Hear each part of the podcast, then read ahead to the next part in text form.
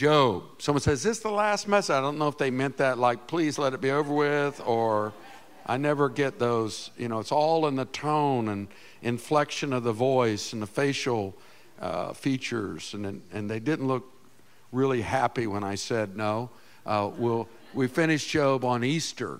Uh, we're going to do chapter 19, My Redeemer Liveth. Uh, it'll be fun, it'll be good.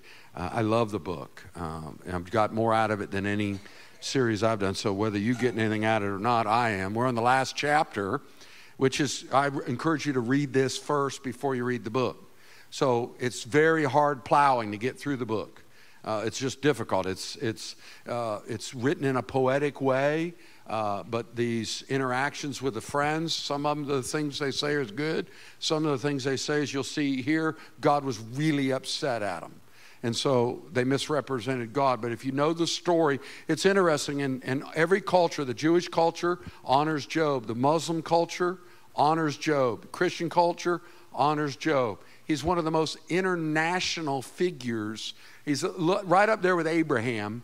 Uh, and, and as far as being known, and, and, and, and, and literally millions of people have been comforted, encouraged by his story in the book of Job. And so uh, I'm, I'm grateful that this chapter is a, uh, is, is a beautiful chapter. You know, Job's had this walk with God after the boils and lost his children and his, all of his possessions, everything's gone. And he has these friends that condemn him and accuse him. So if God finally shows up and says, hey, let's take a walk, son. You know, this is the way the Father disciplines. He doesn't come with a list of Job's sins. Job knows now that he wasn't being punished for his sins, but while he was suffering, he said a lot of things he regrets saying about God. He got things wrong in his mind. He had wrong thoughts of God. And some of you, some of the people that you invited to Easter have wrong thoughts about God. They think, why, why would I come? God's mad at me, and he'll just be, you know, why, you know, it, eh, people have wrong thoughts. That's why we give away stuff as, as a church. We take up an offering every week. At least we don't take it up. We have boxes in the back. People give online. But we do everything we do for free because it's like our Easter extravaganza. And I don't fault this church. I don't even know which one it was. I just saw a church ad and it listed out all the things they were doing for this Easter extravaganza. And the kids were having an Easter egg hunt with prizes, and there was going to be food involved, hot dogs and a soft drink, and there was you know, whatever, I don't know. And they're going to have their pictures taken, a photo booth, blah, blah. We thought, well, we're doing all that. And we got a big tent to do all that. There said cost per child, 15 bucks. Ours is going to say cost per child, free. Come on. I mean, and I guarantee you, I'm not, it's not a competition. Don't hear me say, I'm not trying to fault them. I'm just trying to give you our philosophy. That's, this is about grace and it's about God's goodness to people. And this is what you're going to encounter as God takes Job for this walk through the universe. In the last few chapters, we, he faced some monsters we talked about last week uh, Leviathan, the, the sea dragon. Uh, just God saying, Job, there's nothing you need to be afraid of when you're walking with me. I've got you. And so, this last chapter, God, Job comes out of it with, and I'll skip ahead, but verse uh, 5 of chapter 42.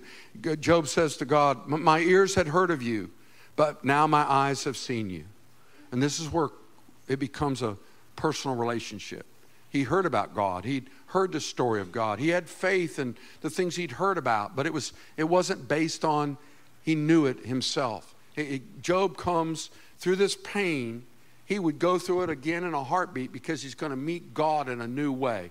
Same God, but completely different. His eyes are opened to what he thought God was like, and now he recognizes that he'd gotten it a lot wrong. And he says, My eyes have been opened, and I've seen you now. I despise myself. I repent and the dust, dust and ashes. Remember, he's on the dunghill, the garbage dump of the city where they burn the garbage. He's still there, and he's not. This don't take this as morbid. This is Job going, "Oh wow, oh my gosh, uh, did I get it wrong? Oh my mercy." Oh, I'm so grateful now. He's so he's, this is this is a mixture of some tears but joy God's come to me. He's shown me who He is. He loves me. And now he's, he's back right with God. Remember, everything starts there in the kingdom. If you miss that, it's like baptism. If you get it out of order, you're missing the point. Baptism as a baby isn't baptism because baptism is a choice you make as a follower of Christ, whatever age you are. So when you decide to follow Jesus, after that comes baptism as well as following Christ and, and all the other things. But in this context, you'll see a flow to the story. This is kind of the gospel before the gospel. This is the Old Testament giving us clues of what Jesus is going to bring in the New Testament. So it begins with Job's right with God. He still got his boils. Everything changed, but nothing changed outside of Job. Job changed. But his world around him didn't. He still doesn't have any money. He's bankrupt. He doesn't have any children. He doesn't have any friends. But he's got Jesus. Would you rather have everything else and not have Jesus? The devil will let you have lots of things that are blessings, but not have the real blessor. It, if you're just focused on, so remember, that's the whole message of, of Job, the, one of the main ones is the devil said, God, it's really between God and the devil. Even though Job gets caught in the middle of this thing, but it's really the devil accusing God that you only have people follow you because you give them good stuff. You stop giving them good stuff, they're going to quit following you. So God said, All right, you're on. Game on. Bad news for Job, he's the game. He's in the middle of this deal, doesn't know it. Doesn't know it. Still doesn't know it. But he knows this he's found God in a new way. All the pain he went through was worth it to discover. Listen to me, I'm gonna, this is going to sound horrible. I'll just say it on the front end. Sometimes it's better to completely, utterly fail and sin and discover what it means to truly be forgiven and restored and redeemed than to just kind of, yeah, well, I've never done anything really that bad. You know, I'm not advocating go out rob a bank, shoot somebody. That's not my advice here. And then you go to prison and, you know, you discover forgiveness and grace. Okay, well, I was just doing with a pastor. Uh, it's like I gave out these giant nails on one Mother's Day, and I taught on Jael. You know, she's the one that drove the spike through the, the wicked king's head, and, and I, it hit me in the middle of the sermon. Some lady's going to go home and drive this between her husband's temples. It's like, oh God, and they're going to blame me. The pastor told me to drive this through his head, nail him into the ground. I knew my problems were over at that point. Job's got a new faith. He had to die to a lot of stuff he believed. He depended on what he believed instead of on the God he believed in. So now, now that he's right with God, he's got to get right with others. And that's the way the kingdom works. Verse 7 After the Lord had said these things to Job, he said to Eliphaz the Temanite, I'm angry with you. Now, don't just get God's big softy. God's got a, a, a strong side of, of anger that's real. Wrath is real. He's not happy. If God says to you, I'm, I'm angry at you, that's not good. Let me just help you. That's not good. These are guys that thought they were representing God, telling Job that God was angry at him. It's come back on them. Be careful how you judge others, it will come back on you. And that's what's happening right here. He says to the to the to uh, Eliphaz and his other two friends, which by the way, there's somebody missing. Elihu. He's a there were four of them. He has six chapters. Job never mentions him. God never responds to him. It's kind of like he's all that in a bag of chips. He doesn't show up. Not good. He misses the reconciliation. Kind of like Thomas when the Lord showed up after the resurrection and he wasn't in the room. Not a good day to miss church when Jesus shows up. He says, God says, I'm angry with you and your two friends because you've not spoken of me what is right. Don't miss this. As, think of it, this is like a proud papa as my servant Job. Remember, that's what he called him in the enemy's face. He says, Have you considered my servant Job? Which he had. God's calling him a worshiper. This isn't like my slave Job. This isn't like my hired worker Job. This is my son, the worshiper Job. That's what the word service implies. It's, it's, it's, a, it's the honor of representing and, and the honor of being his representative to others. It's Job. God calls him my son. And you know who's listening? Who's listening? Many commentators say, well, you know, the devil leaves the scene after Job and the boils and blah, but we don't hear of him again. And well, yeah, you do, because when the friends open their mouths, half the time he's speaking from them. He's still there. He's watching. You don't think God didn't make him watch his final defeat in the trial of Job? He's about to walk Job to the podium. You know, like they do in the, in the, uh, in the boxing matches. They, the, the, the referee walks him up, they got him both hands there, and winner by knockout, my servant Job. And he lifts his hand up. The enemy had to have his face in the dust here. He had dust in his mouth from dunghill. That's all he left with. He didn't win, he lost, and he's going to lose. That's the hope we have through Jesus Christ. Job wins because God has enabled him and given him strength. So now, as victor, comes responsibilities. Winning in the kingdom comes with redefined print. Here's the fine print God says, I'm not happy with you, I'm angry at you, and you didn't speak of me what my servant Job did. Verse 8 Now take seven bulls, seven rams, go to my servant Job sacrifice a burnt offering for yourselves. You're not doing it for Job. I've already made my peace with Job. Job and I are good. I'm not good with you, and I'm not going to be good with you till you go to Job and get things right with Job. Ooh, ooh. Now, who's it harder on? The friends or Job? You're going to be in both roles in life. So you better, better be good at both of them. You're going to be on the end of having to go to somebody and say, I'm sorry, and ask for mercy.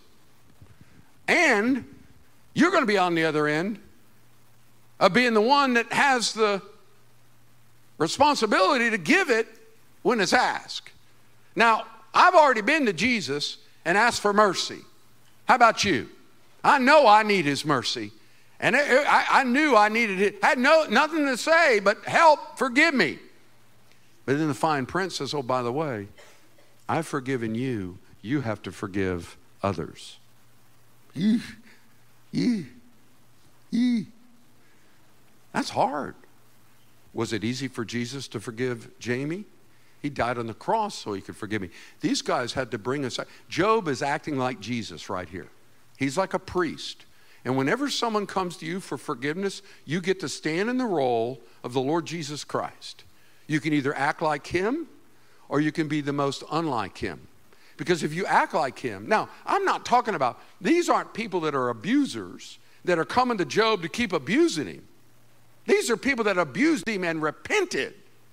You, you can forgive someone that hadn't repented, but you can't reconcile with them. You shouldn't. Maybe they need to be in jail. You can forgive people that go to jail. You can forgive people that are dead. Some of you have been hurt by people. They're not going to come back and say, I'm sorry, because they're dead. So, what's your option? Forgive them. It's called leaving the light on. You, you don't want that prodigal friend, son, daughter. You don't want the prodigal coming to the door and the door's shut and you're not ready when they come. What if Job wasn't ready when these guys showed up? What if he hadn't done his job with God and, and been on his face before God? What if, what if Job wasn't ready? They have to go to Job and get things right. What if Job said no? He could have. Then it would have hindered Job and hindered them. This is a powerful scene that's a picture of us coming to Jesus. The difference is, I don't have to kill my dog and bring him to Jesus as a sacrifice. That was a joke. Somebody's like, You're processing my dog, my cat. Oh my God, he wouldn't ask for my cat. There's not enough cats to get you to heaven. My dog would get you close. He's close. You, you, you don't, you, there's no sacrifice you can bring. Some people think I got to suffer for my own sins and that'll make up for what I've done. And Jesus says, No, I've already done that.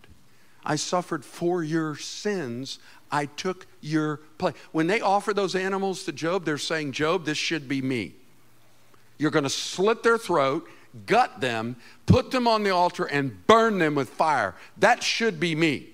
This is representing me. This is my I'm sorry. But with Jesus, you can't bring enough. He brought himself. He is both sacrifice and priest. He's the forgiver, and he's the basis of why you're able to be forgiven, which is his death on the cross. So Job's got a choice to make. God sent these people to him. He's got the light on. And God not only does he tell them that, he tells them in verse 8 uh, you bring the rams, go to my servant Job, and a sacrifice of burnt offering for yourselves. My servant, he says it again four times in these verses. My servant Job, and I can't imagine him saying it loud enough. It's like, my servant Job, to the dark one listening in the side. Now, I'm not rubbing it in, I'm rubbing your face in the dust. My, did I say my servant Job? The one that's survived the trial, that you tormented him, you afflicted him, you killed his children, you devoured his life, you destroyed his wife's mind. Yet that servant, my servant. He has no reason to love me but me. I think God's bragging a little bit here. You know, God's the only one that can really brag and not be bragging because it's just, He's God. There's none better. My servant. I, I, want Him to say that for me. I'm happy for my grandchildren that, or my children to win awards or accomplish things in life. And, but more than anything, if it doesn't say, God doesn't say over them, my servants. What have we gained? Nothing is going to last but being His is what lasts. So go to Job, verse 9. Eliphaz the Temanite, Bildad the Shuhite, remember the shortest guy in the Bible? He's only a Shuhite. Bildad the Shuhite, Zophar the Naamathite, did what the Lord told them. If you said, Jamie, give me one, two, three, four, five, six words that give you the best advice you could ever have out of the Bible. Right there. Go home, underline it in your Bible. What do I do? Do what the Lord tells you. Just do it. But it doesn't feel, it's not, I don't understand. I, it, every problem you've ever gotten into is because you didn't do what the Lord told you to do. Now, how do you get out of it? Do what He tells you to do. You didn't listen and you got into it. You're not going to get out of it by ignoring him again. You're just going to repeat the same problem. Go to Job, and they did what the Lord told them, and the Lord accepted Job's prayer, not theirs. Now, he did after this, but he said, No, you go get things right with Job. Now, verse 10 after, after, after, after Job had prayed for his friends the Lord made him prosperous again and gave him twice as much as he had before, double portion. After. Now, don't get this wrong. He got right with God. God sends him his friends. He gets right with them. They're reconciled. There's a difference between God restoring fortunes and God reconciling hearts. They're, they're, it's part of it. There, there's a wonderful promise in the prophet Joel and the Old Testament. It's a little bitty book. It's where we get the promise that we'll talk about on Pentecost, where Peter preaches in Acts 2. He quotes out of the book of Joel, but two, three verses before the Pentecost promise is this promise. And Job chapter, I mean, excuse me, Joel chapter 2, verse 25. It said, the Lord says, I'm going to restore the years, Job, Joel 225. You with me? There we are. I will repay you for the years the locusts have eaten this is reparations. Now, listen to me. This isn't, I deserve this reparation. This isn't, you owe me God restoration. Job's not in the face of God saying, You owe me. Job, Job's looking for, he's still got balls, but he's happy. Why? He's at peace. God loves him. God's his friend. God's smiling over him. Job's singing. I don't know when the boils go. I think somewhere as he's taking those sacrifices, wow, those that arm's better. He doesn't. We don't know, but here's a promise. See, there are people that think that it ruins the book of Job because it ends with a fairy tale type ending. You ever heard somebody say, well, that's not reality? You ever have, listen, I, when I pay money to go to a movie, which I, we haven't, we've been to two movies in the, probably the last decade, maybe, I don't know. And they were both great. Uh, the, uh, the one with uh, Kurt Warner and, uh, and then the, the, Jesus Revolution. Anyway, it's expensive to go to a movie. I was like, can you go into some movie. I remember Kim took me to one years ago, and it was called The Joy Luck Club. It was the most depressing movie I've ever been to in my life. Don't watch. Some of you go, you morbid minds, I'll go and go watch it. No, was horrible. There's no redemption in it. It was just generational death and just, ah, I left there. Dep- I mean, it's like people say, well, that's reality. No, it's not. Not if you believe the Bible. The Bible doesn't end with God angry, the Bible ends with grace. The Bible ends in the book of Revelation. It's grace. And I don't go, I'm not going to go pay money to go to something and it ends with no redemption and the bad people win because that's not the end of the story. Read a little further. Go to the next chapter. Now, maybe that story ended there, but the end isn't the end until God says it's the end. Amen? When God says it's the end, He sets things right. He puts the world back to order. He restores. He wipes away the tears. It's redemption. That's what's happening here. Now, God wants you to believe for it now, but knowing that there may be things that it won't be till after Christ returns and you're resurrected that it's fully restored. He said, I'm going to restore the years that the, the your farming, your everything's been wiped out. Could be by your own choices. When the prodigal son wasted all his money, the locust ate him. He came home bankrupt like Job, but Job hadn't sinned. The prodigal came home to a dad and he'd spent all of his money. What did the dad do? He took his coming home as the sacrifice and he said, Give me the best robe. Give me the, the ring and the shoes and go kill that cow I've been feeding since my son's been gone. We're going to eat him tonight. And guess what? The son came in. Now I'm telling you, somewhere in this process, Job gets a bath. My imagination goes crazy with this.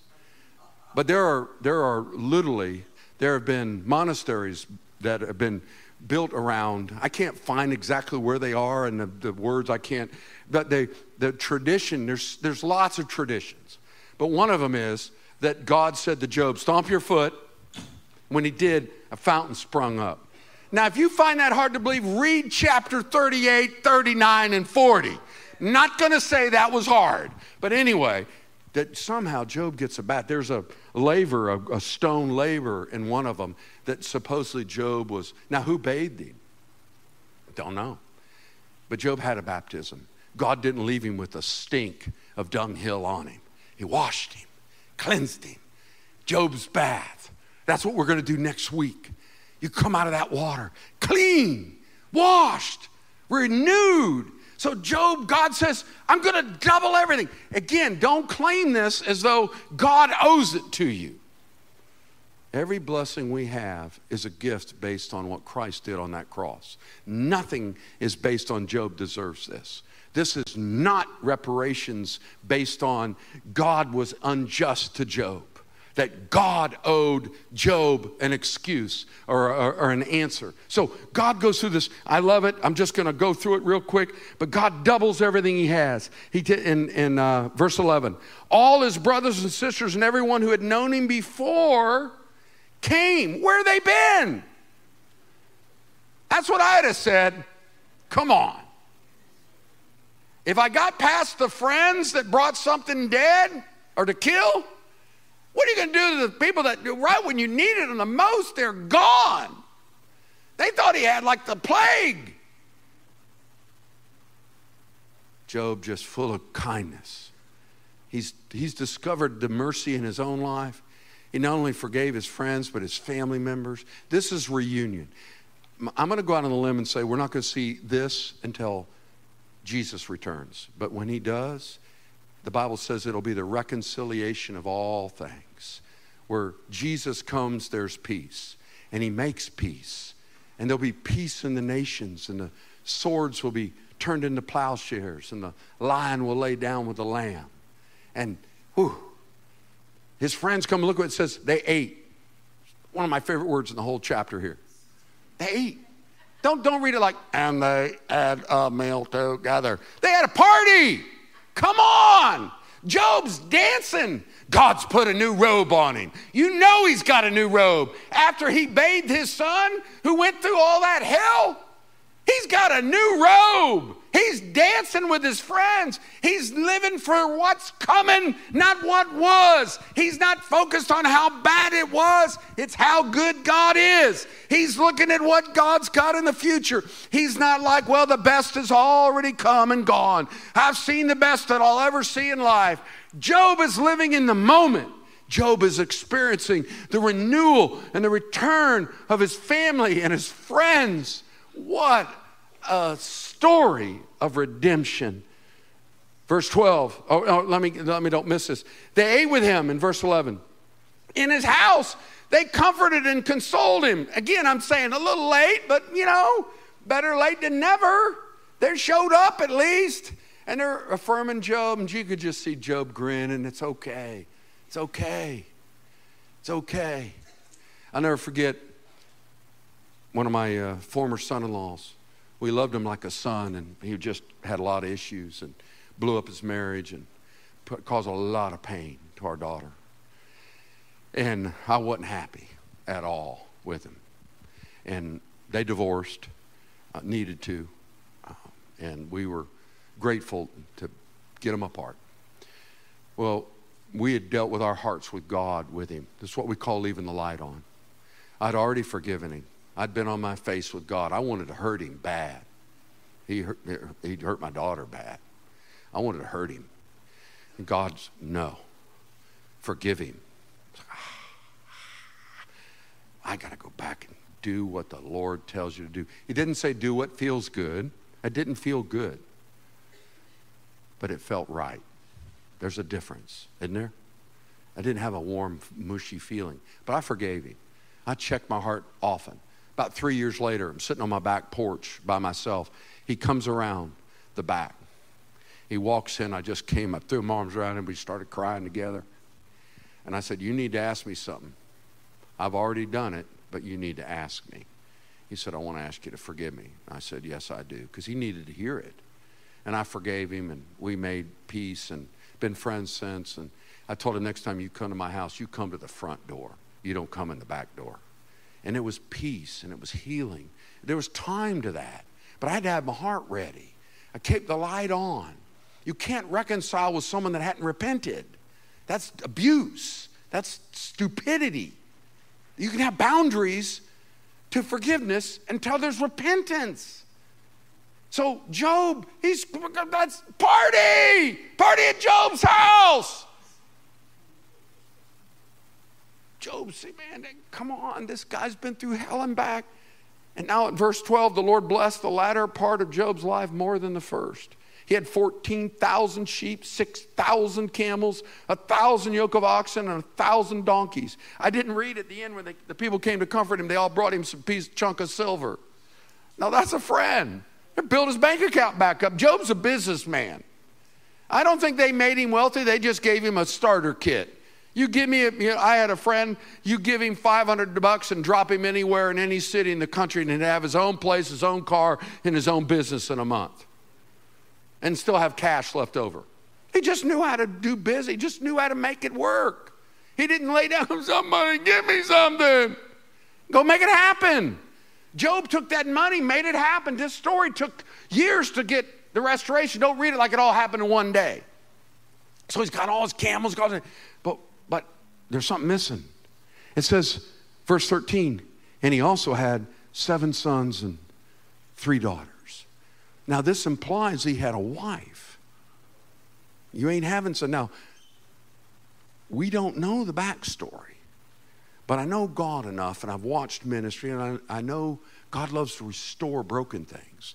Now, He can do that Sometimes a spouse dies. Sometimes divorce happens and, and there, you, there's no going back. There's another relationship. There, you, can't, you can't fix something by going back and breaking something to fix it. You, you got to move forward. So sometimes God restores in ways that are redemptive, and it's, it's not by blaming the other person. You know, uh, that's never a good sign when you meet, if those of you that are single and you meet someone that's been through a broken relationship and all they do is talk about how horrible the other person was, just make a little mental note. Be careful. If I don't hear anything about what God showed you, how you could grow, how you could be better, how God, doesn't mean the other person didn't have a problem. But you can't fix the other person. You can only work on you. I think Mrs. Job had her some babies later in life. At this point, she's probably, earliest would be maybe 70 years old. She had 10 children. So the earliest she'd be 70. I think she, she popped out 10 more. You talk about redemption.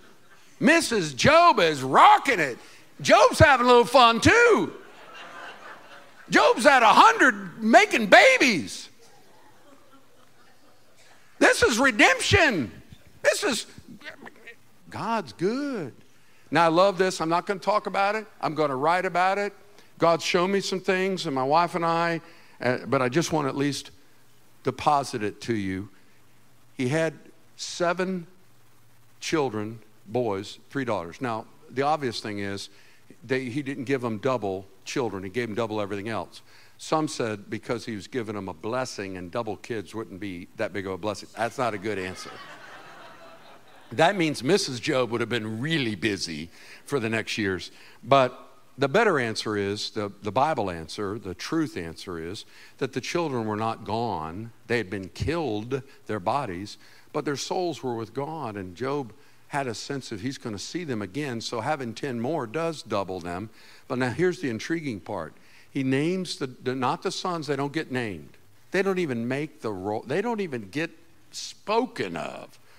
But the daughters, all three are named. Verse 13. He also had seven sons, three daughters. The first daughter named Jemiah. Jemiah. If you're from the south, it's Jemimiah. But I don't know how to say it. I looked it up and it, I used the pronunciation thing and I just I couldn't get it. But anyway, it's it's really like with an H. It's like Hima Mia or whatever. Second is Keziah. I know these are great possibilities. Just learn how to say them right when you name your babies. Some of you aren't done yet. And each name means something, which I'm not going to go on, but it's a great study. And then Keren Happuch or Hapach.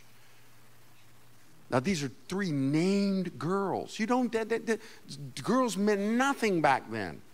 They were like, nah, you had a girl. I had a son. The son carried on the legacy. The son got the inheritance. The son was the honored one in that culture. Job's like, nope. See a new God? Gonna be a new dad.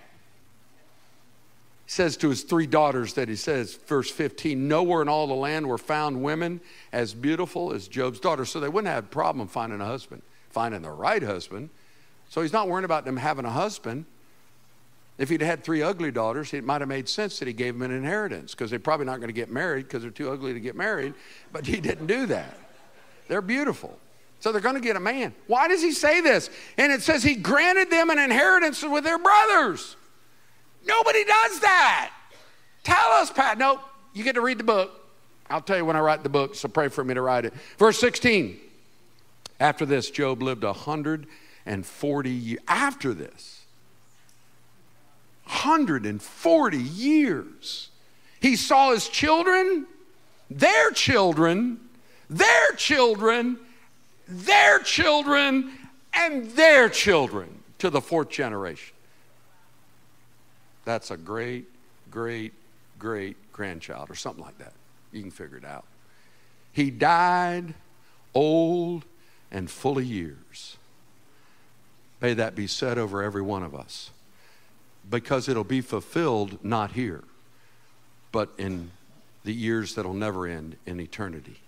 Let me just say this Job had 140. If you think he didn't live them different, he was a good man before the test, but he learned some things about God. What if God gave you? What if you knew you, you only had this year to live? Would it be any different than the years you've lived before this year? I mean, if you are going to just keep repeating the same things and hope for a different year, I remember one of the most emotional funerals I've ever done was a, Uh, I think she was, she might not even been 30. She had two young children. She died of cancer. I didn't really know them. Someone asked me to, to step in and help. And, and when I did the funeral, they played this country song. It should be illegal, but it's called Just One More Day or uh, something like that. If I could just have one more day with you. And he wept he loved his wife and just wanted one more day. One more day. Job had 140 more years. That's a lot of days. Do you think God just gave that to him to just goof around? Do you think Job might have made an impact on this world in those 140 years? Think Job's daughters might have had something to do with that impact and what happened with them? You can only guess, but I can put it to myself personally. I don't know how much time God's given me, but I want to make valuable. I don't want to believe that the best of my life has already come and gone. Some of you believe that today. Or maybe you lost a marriage or lost a spouse and you think the best of life has moved past you. That's a demonic curse, and I rebuke it in Jesus' name. It's not true. The moment you believe it'll never get any better, you've fallen into the trap of the despair of the enemy it will always get better because we have a Redeemer who's coming and he will set everything to right when he returns to this earth. So it may not all get better here. You may not get all your vindication. You may not get all your years the locust of eaten here. But you're going to get them when he comes back. That'll be a great day. That'll be a, a day of redemption but you get taste of it now. My wife and I, over the years, we've had stuff stolen from us and our family financially. We've, we've, we've forgiven people. We've watched God restore things that have been stolen from us. We've seen this story true in our lives. We've seen it with our kids. We've seen it with our daughter. That if you ever heard her testimony that led us in worship this morning, that'll lead us at the end. The devil had her convinced that she'd never sing again, that she destroyed her voice by her choices. And yet, God restores the years the locust have eaten and brings it back. God's not just a God that says, Yeah, I'm going to reset the bone and we'll let's see what we can do with it. God says, I'm going to make it better than it was.